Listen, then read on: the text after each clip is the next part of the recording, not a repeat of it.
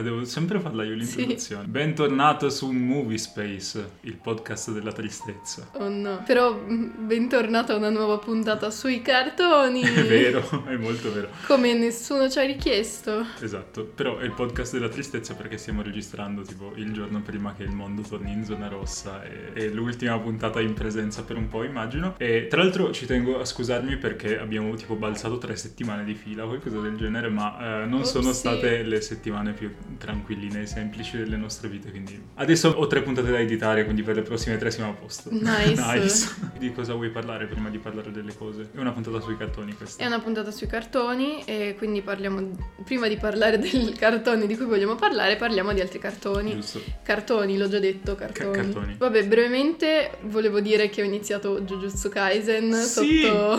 Coercizione e minaccia di vita.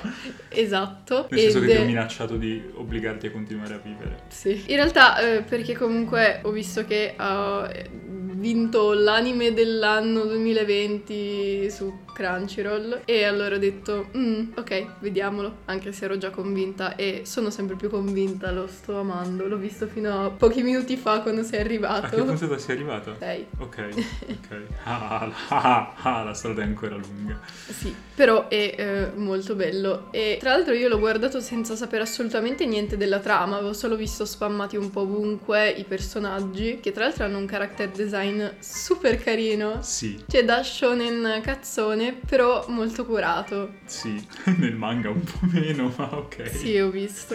E, però, boh, wow, bello. Mi sta prendendo davvero molto, lo, lo, consiglio. Lo consiglierei senza parlarne, senza parlare assolutamente della trama, perché così, cioè a me è piaciuto scoprirlo così, sì. senza sapere Mi sto trattenendo dall'urlare fortissimo, quindi non aggiungerò nient'altro, è tutto quello che andava detto e, e non farò uh, la fangirl per una volta. Mm, non vedo solo l'ora che tu arrivi alla parte in cui esiste il personaggio di Nanami, perché nice. Ottimo, penso che ci arriverò presto. Sì. Ok, e... vai tu. Vado io? Vai ah, tu. così, io vado io. Aspetta, io non mi ricordo già più che volevo parlare, uh, ok. Eh, oh no, non volevo iniziare da quello. Ah, ok, scusa. Eh, WandaVision, I guess. Non, non ho intenzione di tagliarla questa cosa.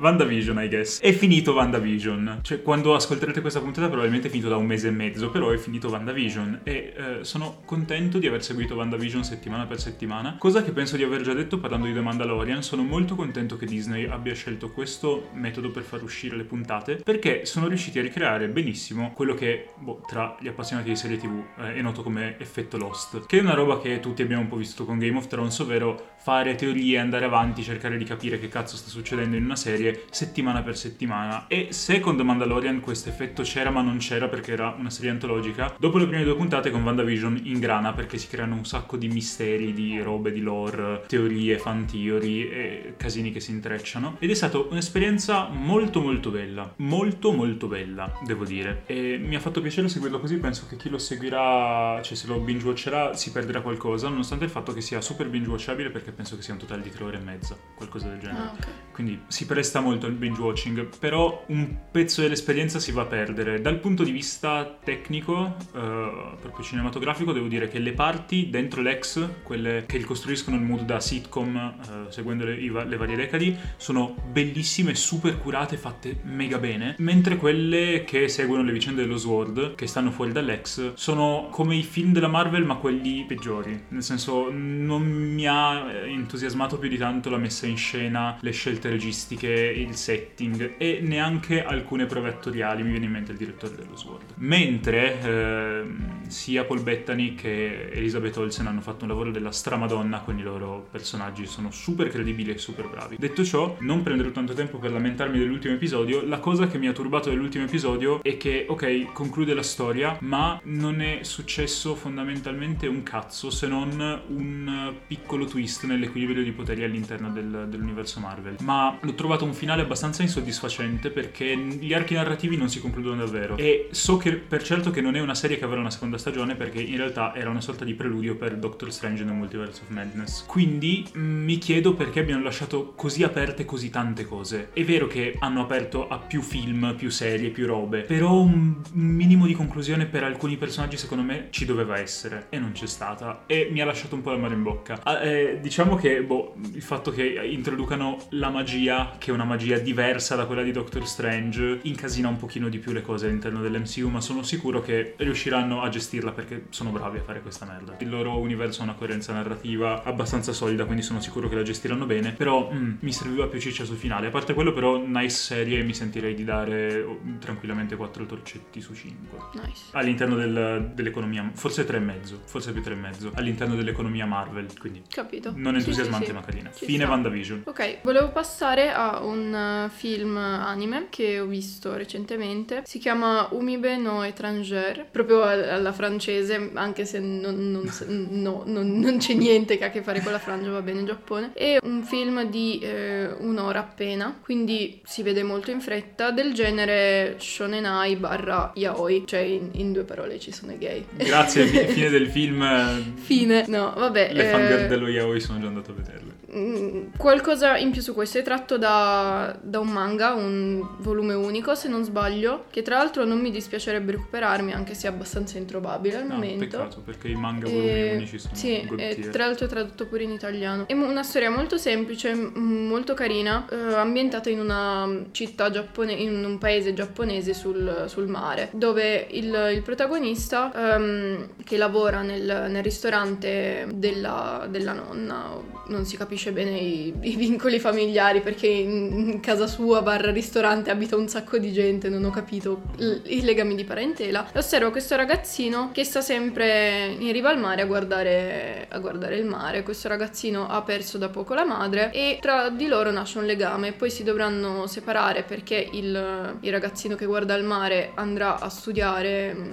in un'altra isoletta giapponese e si rincontreranno qualche anno dopo quando lui tornerà e ce- cercherà lavoro appunto nello stesso ristorante dove lui è rimasto fino a quel momento. È una storia molto semplice, non è che va a focalizzarsi troppo sulla trama e quanto più su eh, come cambia il rapporto tra i, due, tra i due personaggi. Cosa mi è piaciuto e che mi porta a consigliarlo più di, di altri anime dello stesso genere, sebbene non sia la massima esperta, nel senso è il primo yaoi che guardo da, da anni e che ehm, ha un atteggiamento più realistico e più serio verso l'omosessualità, a differenza di- altre, degli altri anime, che in cui di solito eh, non viene mai mh, introdotto l'argomento, ad esempio, del bullismo piuttosto che di, del sentirsi diversi o questo genere di cose. Ad esempio, in tanti yaoi, quelli proprio becerissimi, a parte il fatto che sono fatti per un pubblico femminile, principalmente,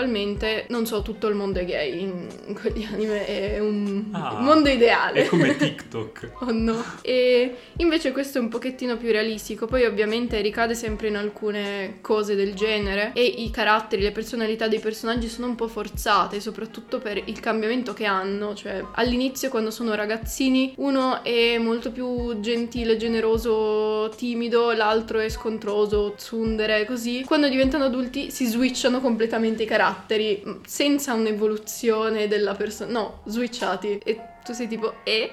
Però è molto carino, scorre in fretta, è, è animato molto bene, i disegni sono molto molto carini. Ha un finale soddisfacente. A differenza di WandaVision. Torcetti. 3,5 su 5 direi. ok, è una puntata del tepore a quanto pare. Sì. Proprio diamo voti medi. Cioè, Eh, diciamo che se per caso voleste approcciarvi al genere perché non, non avete mai visto nulla di simile e non volete cadere nelle porcate che, che ci sono, questo è molto carino, vi dà un'idea di- del genere senza fare schifo.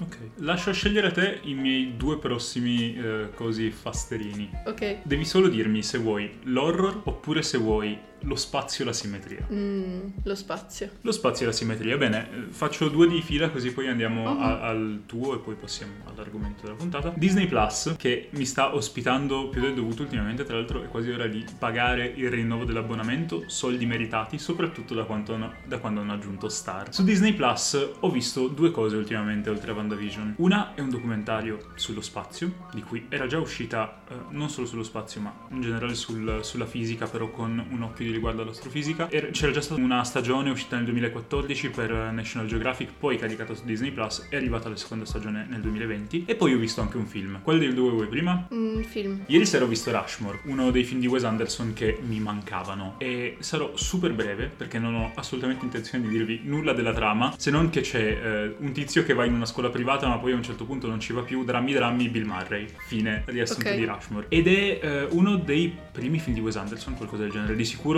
eh, è uno di quelli più vecchiotti perché è del 98 e mi è piaciuto dal punto di vista estetico perché è Wes Anderson ma non è ancora il Wes Anderson super esagerato di Gran Budapest Hotel che comunque mi è piaciuto di più, così come le avventure acquatiche di Steve Zissou che mi è piaciuto di più, o Murray's Kingdom che mi è piaciuto di più, ma è un Wes Anderson che già ha le sue idee eh, per quanto riguarda l'estetica e la simmetria, ma non osa ancora tantissimo con eh, la color correction, le sue cose pastellose, i suoi disagi, è più grounded. Ok. E mi è piaciuto vedere quest'altro lato dell'estetica di Wes Anderson che comunque è sempre, cioè la regia è la sua con quei movimenti, quel- quei pan, quegli- quelle carrellate, quelle carrellate ottiche, quegli zoom, quei primi piani, cioè è Wes Anderson. Mhm. Tutto molto simmetrico, tutto molto Wes Anderson. E come penso di poter dire per qualsiasi film di Wes Anderson io abbia visto, mi è piaciuto medio. Nel senso, mi è piaciuto, è leggero, è carino, intrattiene, è breve perché dura un'ora e 34 minuti, qualcosa del genere. E stai lì e dopo sei un pochino più allegro. Ottimo. Good vibes. Non so se aprirla qui la parentesi sul cioè la- il dissing ai fan di Wes Anderson, penso di sì, perché ho intenzione di portarlo avanti per Ok. sempre. Il fatto che un regista abbia un'estetica molto riconoscibile, tipo Wes Anderson, non implica che sia un, un regista migliore di altri dal punto di vista tecnico, perché parere strettamente personale, un Villeneuve che poi si è costruito una sua estetica molto riconoscibile, inizialmente era tutto idee, tutto trovate registiche. Non c'era un'estetica fotografica definita, si è costruita col tempo, ma registicamente c'era un guizzo nuovo in ogni film. Wes Anderson ha uno stile ed è sempre quello, il che lo rende un buon regista, un regista riconoscibile, un, un ottimo regista, ma non il regista migliore di tutti, non Sono uno dei d'accordo. migliori. E soprattutto il fatto che non spazi mai fra i generi vuol dire che sta nella sua comfort zone, mentre altri registi tipo Spielberg, tipo Villeneuve, tipo Kubrick si sono sempre fatti il culo per spaziare fuori dal loro genere di riferimento, per cercare di capire quali sono i loro limiti per spostarsi oltre. Wes Anderson si è costruito un'ottima comfort zone, super bella, mi piace tantissimo vedere le sue, le sue cose, sono dei cioccolatini super buoni, confezionati benissimo, però è sempre un cioccolatino, non è mai una torta, non è mai un cupcake, non è mai pancake. Sì.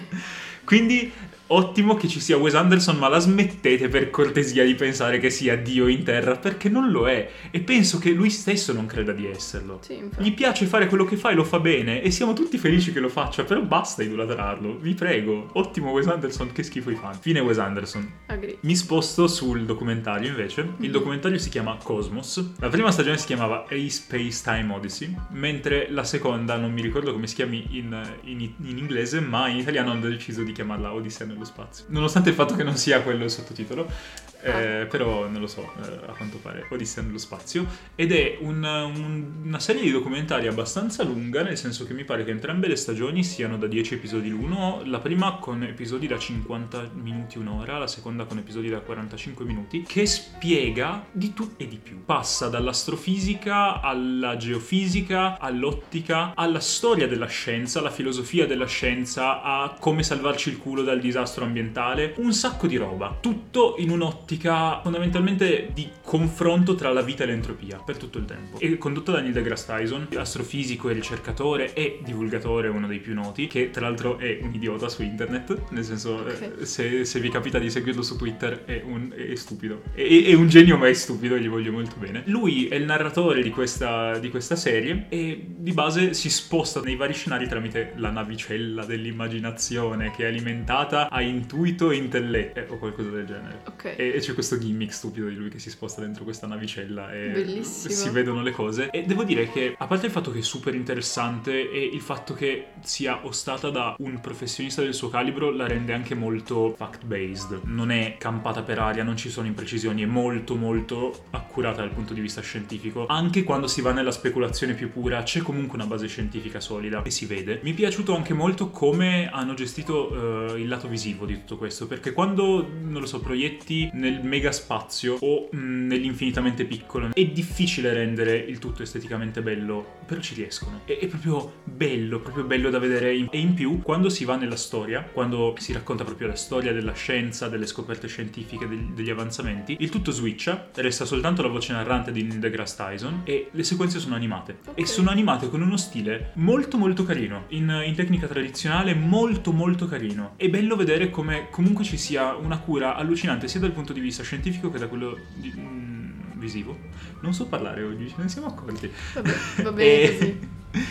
Niente, bella bella, se, state, se avete l'abbonamento a Disney Plus e state cercando qualcosa che vi spieghi una grande quantità di cose, quella è la serie che fa per voi. Ovviamente il focus è principalmente su spazio e tempo, che sono due cose che mi piacciono. Devo scroccarti Disney Plus. Sì, ti do poi le credenziali così Grazie. puoi guardarla mentre non lo so, fai altro, perché si presta benissimo anche come Ottimo. sottofondo. Sottofondo. Non so parlare. Scusate. compra una vocale. E l'altra cosa che volevi dire? Eh, Uno era Rushmore e l'altro era Cosmos. Ah, ok, ok. Le altre due cose me le tengo per la prossima puntata. Va bene. Eh, devo- do i voti a entrambe. Rushmore è un 3,5 su 5 perché è un cioccolatino. Non Ok. uno dei migliori di Wes Tasty. Anderson, ma sempre tasty. Mentre Cosmos, nell'ottica de- del fatto che sia una docuserie così lunga, penso che si possa tranquillamente beccare un 4,5 su 5 perché è veramente ben realizzata e non cala mai. Quindi Ottimo. bravi. Ottimo. Ah, Ehm, eh, la, la CGI è fantastica quando devono creare questi scenari mistici. La CGI della navicella su cui si sposta lui, però, è atroce, oscena e fa schifo. Bello. Ok, volevo parlare di, di un cartone, di nuovo. E mm, in questo caso è una serie che è uscita su Netflix eh, a inizio febbraio e si chiama Kid Cosmic. E io l'ho amata tantissimo, dal primo all'ultimo episodio. È stata creata e sviluppata da Craig McCracken. Io amo il suo nome. che stupido! che per chi non riconoscesse questo bellissimo nome è il creatore di, mm, delle super chicche. In Kid Cosmic c'è molto di, de- delle super chicche, cioè di... ma c'è molto del proprio cartone animato seriale che di solito viene trasmesso in televisione, eh, sempre alla stessa ora, eh, 40 mi- che alla fine uno ha visto 40 volte la stessa puntata perché ridanno sempre le stesse, vabbè. Ah, E- K2, stiamo guardando te. Madonna. Mi è piaciuto davvero tanto perché si prende i giusti tempi per essere per mantenere sempre l'attenzione viva, ma per farlo soprattutto in un'ottica molto infantile, diciamo, come appunto facevano le super chicche, ma altri, anche altri cartoni animati come i Fantagenitori. Ah, Scusa, hai nominato i fantagenitori, Sì. mi, mi hai rotto per un po' adesso. E non lo so, è quel giusto ritmo che è, è un ritmo veloce comunque, nel senso che non ci sono i momenti più vuoti come ci sono spesso nell'animazione giapponese, almeno per quanto riguarda i film o comunque le serie targetizzate più verso i bambini. Ad esempio, nei film dello studio Ghibli, che sono adatti a un pubblico sia eh, più giovane che eh, adulto, e mm, non, ci so- non c'è questo tipo di ritmo. Kid Cosmic è molto più veloce, però si prende i giusti tempi e spazi per lasciare libera l'immaginazione. È una cosa che fanno soprattutto i bambini, mm, cioè mi ha, mi ha fatto ricordare che quando ero piccola, quando guardavo i cartoni, molto spesso non mi limitavo semplicemente a guardarli e, non lo so, accettare quello che, che vedevo a schermo, ma in quei brevissimi secondi tra un'azione e l'altra eh, immaginavo altre cose in più, come avevano fatto questa cosa, ovviamente tutto in modo assurdo e super fantasioso. E Kid Cosmic ci riesce benissimo, pur essendo una serie molto breve perché sono 10 episodi. E vabbè arriverà una seconda stagione, cioè spero che arriverà presto, quindi non lo so, sono molto contenta che- di, di averla vista perché mi ha ricordato un po' tu- tutti quei cartoni che mi mangiavo a palate da, da bambina, in, in un modo però molto gradevole anche per, per gli adulti perché comunque è animato bene, ehm, è molto carino sia a livello di stile, colori, anche il doppiaggio. Ho sentito, cioè io l'ho guardato in italiano, eh, ma ho sentito anche il doppiaggio originale ed è molto carino. Poi i personaggi sono adorabili. Mi intrometto. Sì. Io ho visto più o meno metà serie adesso dove sono arrivato io e eh, a parte il fatto che concordo con tutto quello che hai detto finora, ci tengo a aggiungere due cose. Non mi ricordo qual è la seconda, quindi me la inventerò sul momento. Una cosa è sullo stile grafico, è molto molto carino e soprattutto è super citazionista della fantascienza fumettistica anni 50. Sì. E, si- e non lo è soltanto perché appaiono proprio effettivamente eh, i fumetti anni 50 e perché il design sia di alcuni personaggi sia tipo di alcuni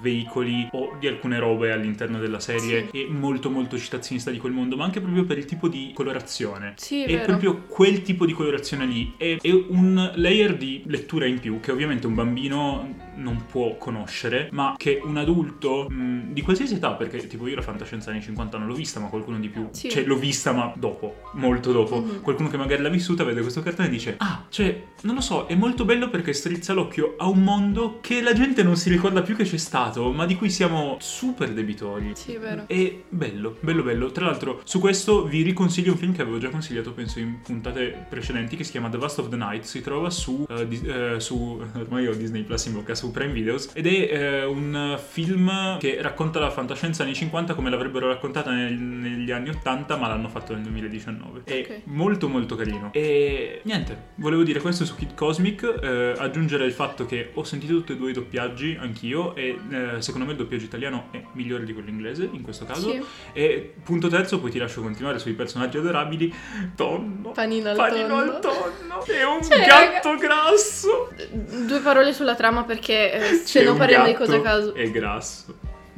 Guardate. Il protagonista, Kid, trova cinque anelli del po- cinque pietre del potere, le trasforma in degli anelli incollandole con la colla a caldo su Dei bulloni, Dei bulloni. letteralmente. E in qualche modo questi anelli, uno lo usa lui e ogni anello finisce a delle persone che stanno attorno a lui.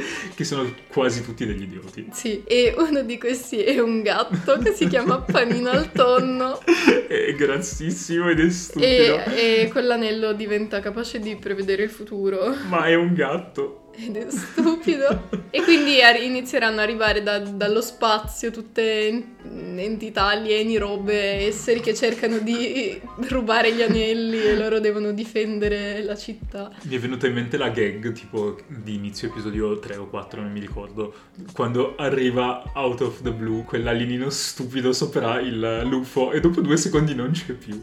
Ed è stato completamente inutile ma bellissimo. Ma sì, c'è un episodio in cui semplicemente combattono tantissime cose, tantissimi esseri e ogni combattimento dura tipo 30 secondi nemmeno. C'è proprio un riassunto, tutto l'episodio è un riassunto di tantissime battaglie e fa super ridere.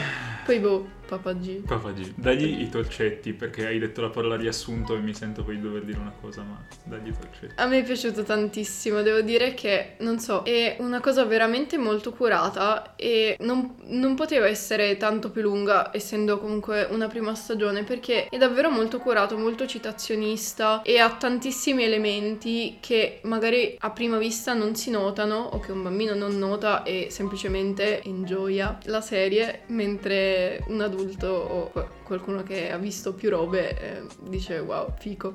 Quindi per me è mm, sicuramente 4,5 su 5 e azzarderei anche un 5 su 5 perché il finale mi è piaciuto da- davvero molto e Ok. nel senso non, non poteva essere migliore considerando che è un finale che poi lascia un'apertura verso una seconda stagione e però molto curato. Ok, io quando lo finirò dar- tornerò qui per dare i miei torcetti, però per ora sul 4,5 su 5 ci siamo anche soltanto dal punto di vista produttivo. Mhm. Vediamo se do il mezzo in più. Visto che hai parlato di riassunto, non ho intenzione di dire niente se non che eh, abbiamo unanimemente ritirato il nostro coin da Ah. mm, Wonder Egg Priority come eh, anime dell'anno. Sì. More on that quando la serie sarà finita. Magari ci farà cambiare idea. Per ora io mi sentirei di spostare il mio coin su Orimilia. Però, eh, però, però non ho ancora visto 3.0 più 1.0. Ah sì, è uscito 3.0 più 1.0, ma solo in Giappone. E... Ah!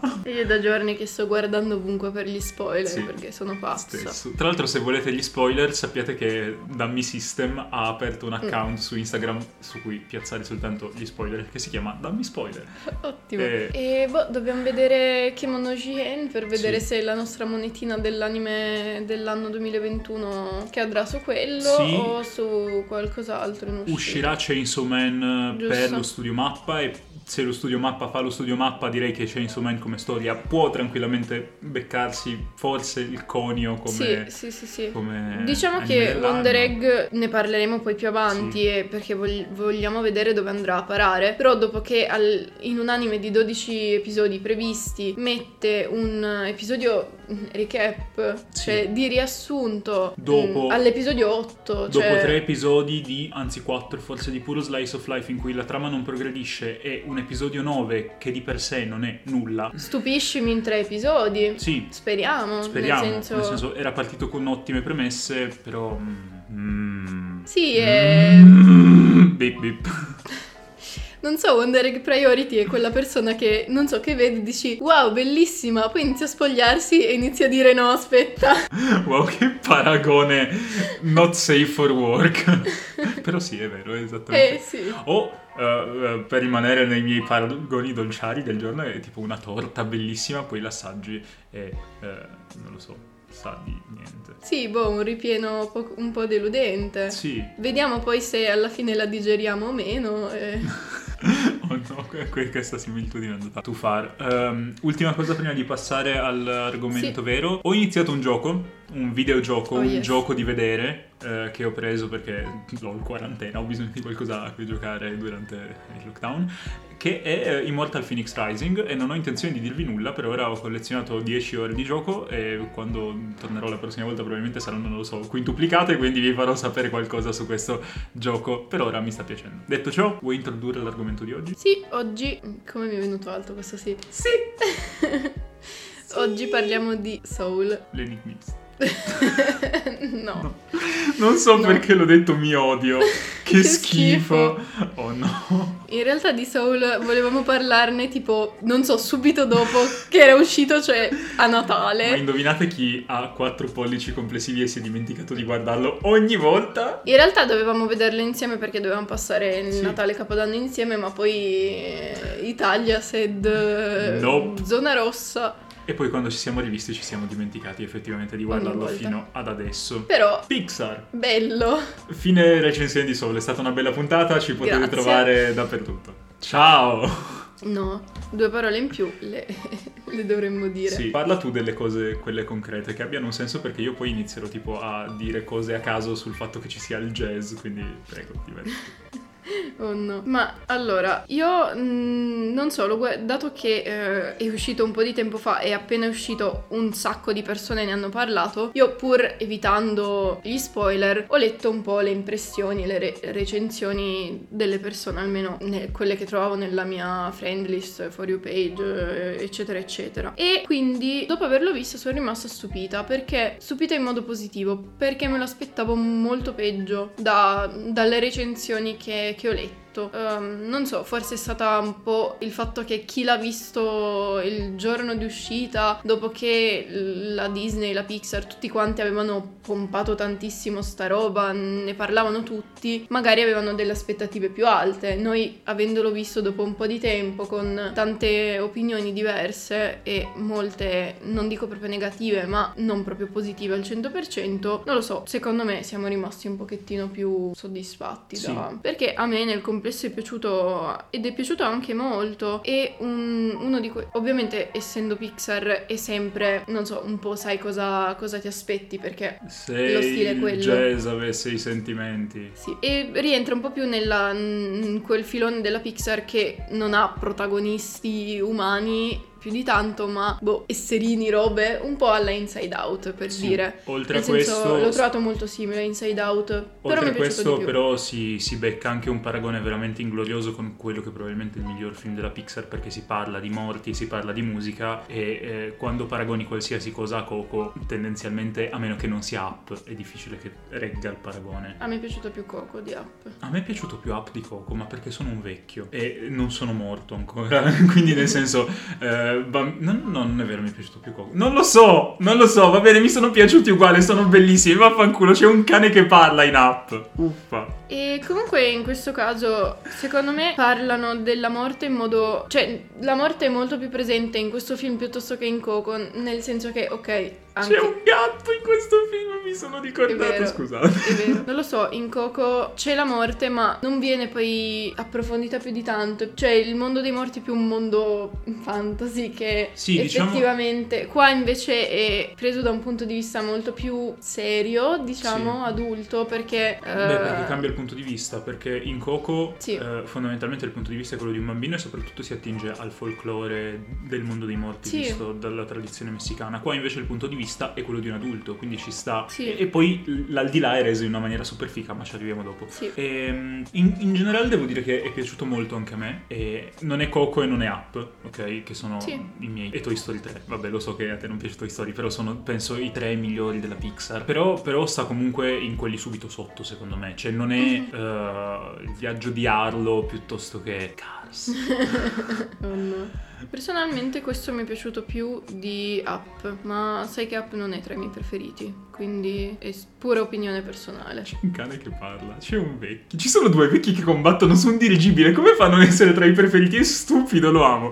Ok, no, lo accetto, è vero. Lo accetto. Cioè, la cosa importante nella vita è che tutti siano d'accordo su Coco, ma perché Coco è proprio il migliore sotto ogni punto di vista Sì. possibile e immaginabile della Pixar. Penso Sì. che non riusciranno mai a duplicare nulla come Coco. Mm-mm. Il resto è De Gustibus. Sì. E vabbè, trama. Il protagonista, Joe Gardner, è un, è un insegnante di musica alle scuole medie, ma con eh, da sempre il sogno di, di s- suonare, di Sì. diventare un musicista jazz. Professionista. professionista, ma ovviamente ha alcune difficoltà, eh, soprattutto, non so, la madre vuole che abbia un lavoro fisso, eccetera, eccetera. A un certo punto, proprio all'inizio del film, un suo ex allievo lo informa che c'è un posto per suonare con ehm, Dorothea Williams e lui si presenta per, per un provino e viene, viene preso. Eh, il problema è che quella stessa mattina, la, la mattina del giorno in cui dovrebbe, della sera in cui dovrebbe poi suonare, cade, sì, La mattina della sì. sera. cade in un tombino e muore. Fine del film. si ritrova nell'aldilà e però Scappa. è tipo no, non voglio morire, devo suonare e scappa e si ritrova a un certo punto boh, nel posto dove vengono I- formate i feti vengono i- i incarnati, prefeti, qualcosa, le so. anime, eccetera. Che sono E- dei cosini blu. E, e lì, eh, in pratica, per evitare, cerca di tornare sulla Terra e inizialmente non ci riesce. E per evitare di essere rispedito a morte, Si finge un finge un mentore. mentore, ovvero i tizi che in vita sono stati anime illustri che formano eh, sti feti, sti prefeti. Sì. Perché diventino abili alla vita. E giustamente, siccome si è finto il mentore sbagliato, ovvero un- uno psicologo super rinomato, eh, premio Nobel, gli viene accollato, eh, gli viene accollata l'anime- l'anima più cagacazzo di tutte. 22. 22. Bellissimo. Sì, infatti. stupido. E da lì inizia la sua avventura come 22 che per varie vicissitudini poi li porterà sulla Terra. Lui, le- lei incarnata nel suo corpo e lui in, quello. di un gatto. Sì! Ah! E basta, da adesso, cioè il resto è bello scoprirlo. Sì, fondamentalmente poi la missione di Joe è quella di, in teoria è quella di tornare in vita, in pratica sarà quella di eh, far innamorare 22 della vita sulla Terra. Sì. That's it. Poi avremo un'area spoiler perché voglio eh, dire una cosa sul finale dopo. Sì. Una sola. Proprio letteralmente ho solo una cosa da dire sul finale. Ok, ottimo. Eh, però per ora questo è il film. E mi sono reso conto che abbia- sbagliamo sempre a fare una cosa. Parliamo prima del film, poi facciamo l'area spoiler e poi diamo i torcetti. Ma chi non vuole gli spoiler non sa che voto diamo. Quindi torcetti Vero. dobbiamo dare prima di entrare in area spoiler. Parliamo del lato tecnico del film. Una cosa che ci ha colpito moltissimo mentre lo guardavamo, ovviamente, è il comparto visivo. Perché se è vero che eh, narrativamente non è uno dei, dei momenti più alti della Pixar, devo dire che invece dal punto di vista visuale è, è forse uno dei migliori. Perché la parte sulla Terra, tutte le sezioni sulla Terra sono gestite con una regia molto cinematografica, nel senso molto da live action, e con un tipo di fotografia fotografia, se si può parlare di fotografia in animazione Molto 3D, ma penso di sì. cinematografica. molto cinematografica e un blend delle luci sopra i render 3D che è molto realistico e in alcuni momenti quando vengono in- inquadrate le strade soprattutto ti dimentichi di stare dentro a un film animato. Sì, in certi momenti mh, ti dimentichi e ti sembra di star guardando un film eh, Sì. vero. Soprattutto perché il character design di alcuni personaggi aiuta moltissimo eh, a, a astrarti dal contesto dell'animazione perché se tipo Joe eh, è molto caricaturale nel- Sì, è nella una sua... pera al posto di una Sì. tes- della testa. Eh, Dorothea Williams è Cazzo, è una, una, una persona, nera, punto. vera. È, è una persona nera con un sassofono in mano, que- quello è. Ed è perfetta. E Sì. anche il jazz club, tra l'altro, dove loro sì. si ritrovano, è, è bellissimo, è fuori di testa, è curato in una maniera allucinante. Anche la casa di, di Joe, così come l'aula di musica in cui eh, inizia il film, è tutto molto curato, molto dettagliato e- ed è una cosa che la Pixar fa sempre, ma qui non so se è, è una questione di luci, penso che sia una questione di luci, ha una vibe completamente diversa. Altro posto super curato e super bello secondo me è il barbiere. Sì, è vero. Madonna, il barbiere è bellissimo. Ovviamente stupendo. è una black story, è proprio una black story nel senso più duro e più puro del termine, perché parla di jazz, i protagonisti sono tutti neri, la musica è molto black nella parte sulla terra, perché parte. E quindi, come in tutte le black story che si rispettino, per rappresentare quella che è fondamentalmente una subcultura, che poi è una cultura maggioritaria come altre all'interno del, del sostrato culturale statunitense, c'è il barbiere che per decenni è stato il punto di ritrovo degli uomini di colore all'interno dei quartieri neri. Ed è perfetto, ed è bellissimo e tutte le persone che ci sono dentro, fuori da stereotipo, sono esattamente quelle che la black culture ha celebrato all'interno dei suoi stessi film. Bello! Sì, fatto Bello bene. bello! A parte ciò, eh, altra parte super carina è quella ehm, nell'aldilà. Perché l'aldilà eh, visivamente si compone di due filoni. C'è quello di loro, cioè di, di lui che è morto e sta per ascendere, e poi c'è quello dove stanno le anime prima di Mhm. incarnarsi, più tutta la parte delle anime vaganti, vabbè. La cosa figa è che tipo quello dove sta lui, cioè dove arriva lui quando muore, è molto molto stilizzato. Sì. Sono solo veramente delle linee bianche su sfondo nero con mm, delle lucine che sono delle stelline. Mentre l'altro è un posto super colorato, azzurrino e pazzerello. E il passaggio tra un posto e l'altro è letteralmente una delle sequenze animate più basic, più belle che io abbia mai visto. Sì. Lui che precipita tra- attraverso un tunnel di queste linee geometriche perfette bianche su sfondo nero che si allungano, si strecciano, si dilatano, si restringono e... Sì, è tutto giocato molto su un minimal, Sì. anche gli stessi, boh, tra virgolette, guardiani. Sì, che belle le entità quantiche. Esatto, bellissimi. Sono letteralmente delle linee. Mi ha fatto impazzire come cosa. E sono tutti la stessa persona, tra l'altro si chiamano, tranne uno che si chiama Terry, gli altri sono tutti Jerry, perché effettivamente essendo entità quantiche possono essere tutti in, Sì. in un posto in tutti. Sì, E oltretutto sono tutti uguali ma tutti diversi, con personalità simili e diverse, design simili e diversi e loro- le- lo- i loro stessi movimenti sono in due dimensioni ma sono anche in tre e sono quasi in quattro, cioè sono quasi giocati su un ipercubo. È veramente allucinante come cura all'interno del contesto animato riuscire ad animare qualcosa che è uno stato quantico, quindi non dovrebbe essere animato e compreso è bello come ci sia questo contrasto enorme tra le scene nel mondo e le scene, cioè nel mondo reale e quelle nel- nell'altro mondo, nell'aldilà o quello che è. E sono veramente diverse. il- mm, mentre appunto questo aldilà è super minimal, però anche con colori molto accesi, vividi, ehm, diversi. Il mondo reale è molto più pieno di cose, di dettagli, anche sporco in qualche modo, con questo taglio cinematografico. È molto molto bello. Tra l'altro, vabbè, è ora di parlarne. Sì. Sì, È proprio giunto il momento. La colonna sonora, che Sì. in questo film, più che in la maggior parte dei film di cui abbiamo parlato fino adesso, a parte forse The Greatest Showman e Hamilton, che non è un film, è un musical. Esatto. È, è- è- è- è importante, fondamentale ed è parte integrante della narrazione. E nonostante il fatto che il film si chiami Soul e quindi rimandi a quel tipo di musica, la musica black, la musica jazz, la musica soul, non è tutta solo musica jazz, musica soul, perché Mm-mm. in terra, essendo appunto una black story che segue la vicenda di un personaggio appassionato di jazz che vuole suonare jazz, la musica è tutta jazz e ci sono letteralmente quasi tutti gli stili di jazz, perché eh, c'è anche una sequenza in cui lui suona effettivamente poi con Dorothea Williams, Mhm. in cui spaziano fra vari generi del jazz. La prima scena in cui lui suona, cioè in cui lui fa suonare la, la classe è il jazz da marching band, quello vero. di New Orleans, suonato malissimo perché sono dei ragazzini. Poi si arriva a lui che prova a improvvisare, a gemmare con Dorothea Williams, c'è una sezione intera che è free jazz, è proprio free jazz puro, infatti si passa da un concerto di vari strumenti a praticamente un assolo di piano abbastanza lungo che è proprio da free jazz. E poi nella scena in cui suona diverse cose con Dorothea Williams si passa dal blues, quello più moody, allo smooth jazz,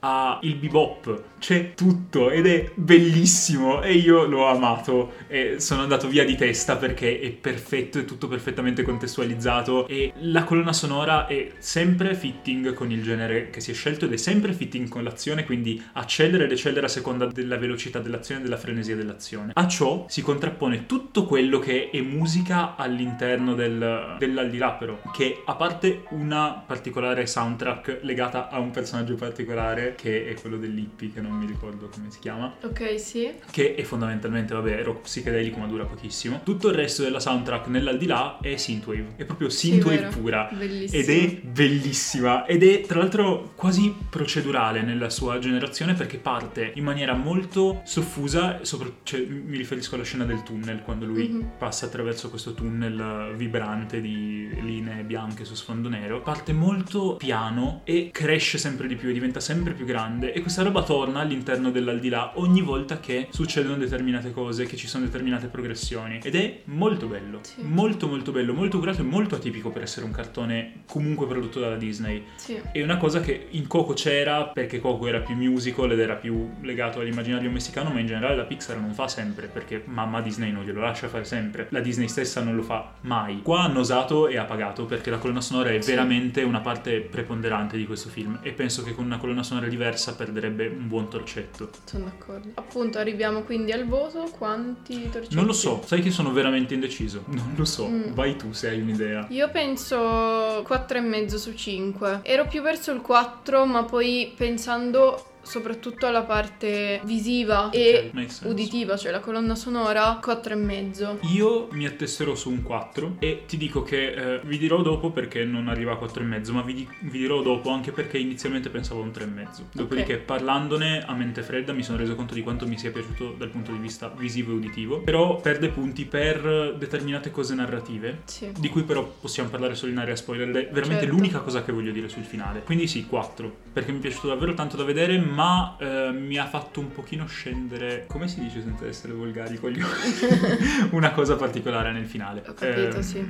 Detto ciò, però, comunque positivo, gran bel film, visivamente è una bomba, ve lo super consigliamo se avete un account Disney Plus e eh, se vi hanno scoraggiato le persone che dicevano non è uno dei migliori della Pixar, beh sappiate che è vero, ma comunque è un gran film della Pixar. Sì. Se vi hanno scoraggiato quelli che dicevano è una merda, sappiate che sono stupidi.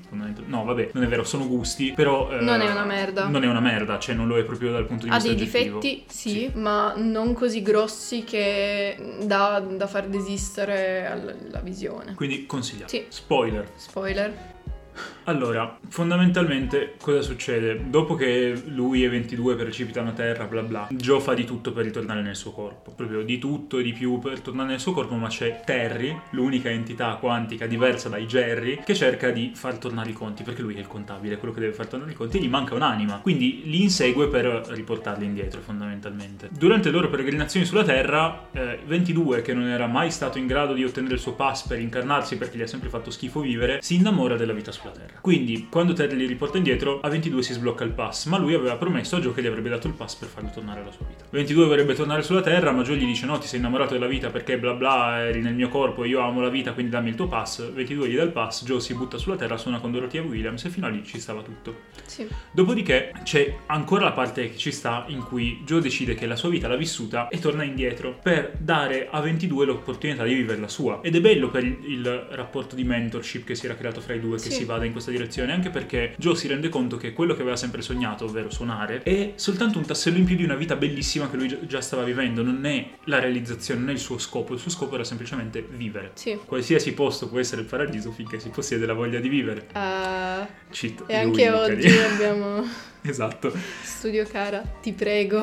dacci dei soldi. No, dacci, dacci 3.0 più 1.0 non mi interessa, dei soldi voglio sapere cosa succede. Comunque, Però sì, il messaggio era fondamentalmente quello, fino a lì. Torna indietro e dal suo passo a 22, 22 va a vivere. Dopodiché si arriva al finale, finale, vero finale, in cui Joe sta per morire definitivamente. Se non che spawna Jerry e gli dice, ehi, sei stato bravo, ti diamo un'altra possibilità. No! Lo capì. Allora, io mi aspettavo che gli dicesse ti diamo un'altra possibilità per diventare un mentore. Anch'io! Ave- avrebbe avuto stato- perfettamente sì, senso perché sì. è stato il miglior mentore che abbiano mai avuto. Ma ti diamo un'altra possibilità per tornare in vita. Ho capito che hanno messo su un setup che era quello della tipa che non ci hanno mai fatto vedere. Per tutto il film ce l'hanno solo fatta. Mhm. E poi c'è uno scorcio microscopico in cui loro sono insieme in spiaggia e Sì. lo rimandano da lei. Bello, l'amore vince sempre. Però vaffanculo, lui la sua vita l'ha vissuta e ha capito che il senso della vita era averne goduto e aiutare gli altri. La e... cosa, se, Mm. se l'avessero fatto diventare un mentore, come tutte le altre personalità che lo, che lo sono diventate, sarebbe stato molto più figo, sarebbe stato il finale più organico. Nella mia testa è così il finale. Sì, Perché Poi, sono stupida, me lo sono già dimenticato, ero convinta che diventasse un mentore. Bello perché comunque ti presentano la sua famiglia, i suoi studenti, la sua studentessa molto affezionata a lui, la band di Dorothea Williams che comunque gli vuole bene, è bello che lui torni da loro, tutto bellissimo, però un pochino mi va a depotenziare il messaggio del film che si era creato e il fatto che lui abbia realizzato di aver vissuto una bella vita, e il fatto che ne abbia goduto anche se solo per un momento, abbia capito quanto la sua vita è stata bella e quanto sia effettivamente stata il paradiso finché ha posseduto la voglia di vivere, secondo me lo esaurisce come personaggio e riportarlo in vita è un good ending inutile. Sì. E- Anche perché com- Mm. mm, tornare come mentore era un good ending comunque. Sì. E mm, non penso che avrebbe traumatizzato i bambini. In un No, film che parli boh, di morte cioè- dall'inizio alla fine, sto tizio cade in un tombino nei primi 15 minuti di film. Ma anche perché, cioè, nel senso, a parte il fatto che la Disney in generale ammazza personaggi come se non ci fosse un domani, dalla- dai tempi della mamma di Bambi, proprio non gliene frega cazzo, ma la Vero. Pixar stessa non è che di traumi ne abbia risparmiati. Ma sì. Cioè, io me la ricordo la scena di Toy Story 3 in cui sembra letteralmente che stiano per bruciare in un campo di concentramento. Mm, mm, mm. E non è che siano mai andati per il sottile. Non ho capito perché questo finale è buonista. Davvero non l'ho capito. È stata una chance sprecata. E Già. hanno trovato away il loro shot. Vero. E- e- peccato, perché sennò si sarebbe beccato, ma per me indubbiamente quattro torcetti e mezzo. Mhm. Con il finale giusto. Così più di quattro non mi sento di potergli dare perché veramente. mm, Sì. Good ending, ma era davvero necessario farlo così good in maniera stereotipata? Secondo me no. Mm, d'accordo. A parte questo, però, Sì. bello. E non è che dici, vabbè, stona così tanto da rendere, da boh, mandare a fanculo tutto il film e dire brutto, cattivo film, picchio. Mi hanno deluso i titoli di coda comunque. Stesso, sì, mi aspettavo. Vuoti. Esatto, mi as- ci aspettavamo entrambi che tipo ci fossero i tipici titoli di coda alla Pixar che ti fanno vedere che cosa è successo dopo. Soprattutto dopo che me l'hai rimandato sulla Terra. Cioè, fammi vedere che Sì. lui torna da lei almeno. Non so se c'era un post credit che ci siamo balzati. Non mi sembra. No, abbiamo tirato avanti E per... infatti non, non- non- non l'ho vi, non l'ho spottato. so, fateci sapere se per caso abbiamo balzato qualcosa, Sì. ma non penso. E peccato Boh, per il mm, finale, sì, però, eh. però alla fine è un bel film e comunque non è così terribile il finale, cioè è- è- ti lascia un po' l'amaro in bocca ma non, non troppo, cioè non, non troppo, non tanto, è bellino, è carino. è. C'era una post credit ehm, Ah, ok. però di 6 secondi e con Terry, Ah, ma- sembra. ah, l'abbiamo vista quella con Terry? No, non l'abbiamo vista quella con Terry, vabbè. Vabbè, la vedremo. La vedremo, sì, guarderemo poi da, da qualche parte dove si trova. Sì. Anyway, eh, non è comunque la post credit eh, che ti spiega che, che vita abbia fatto Joe dopo essere tornato in vita, quindi mm, non, non bene. A parte questo, però, davvero bel film, ve lo, ve lo consigliamo. Volevo rantare un attimo sul finale. Sì, sì, giusto così. E boh, direi che se non hai altro da aggiungere ci siamo per oggi. Yes. Ok, ci trovate come al solito su mm, tutti i cosi di podcast eh, su cui ci trovate di solito, ovvero Anchor, nostra casa principale, Spotify, eh, Spreaker. Pa- mi pare che continuino a caricare una puntata alla settimana su Spreaker cancellando quelle vecchie, quindi la- le ultime puntate dovreste trovarle su Ok. Spreaker, eh, Apple Podcast e Google Podcast. Ottimo. mm, sol- solita storia. Ci trovate su Instagram. Sì, a at movie-basso, space-basso, poi trovate me a at. E me a et trattino basso, a bara trattino basso, trattino basso. Se eh, vi pungesse vaghezza di ascoltarci e condividere questo magico magico podcast con tutti i vostri amici, eh, Vi e- mandiamo un bacino sì, distanziato. e soprattutto se ci spammate nelle storie di Instagram, di Instagram, di Instagram taggandoci, eh, vi, vi reposto. Vi reposto e vi mando dei cuoricini e dei messaggini cringe nelle chat. Sì. Quindi sappiate che se volete me che dico cose stupide e cringe nelle vostre chat, basta che facciate questa cosa. Detto ciò, se avete dei soldi da buttare, sosteneteci su Ko-Fi che siamo comunque poveri e... E niente, Yes. adesso andiamo a mangiare, non lo so, degli udon, credo. Mm, sì, il marcione per l'ultima volta. Bene, g- grazie. C- Ciao, è Ciao. stato bello. Nice cock. No. no, no, mi dissocio. Che, Che schifo. schifo.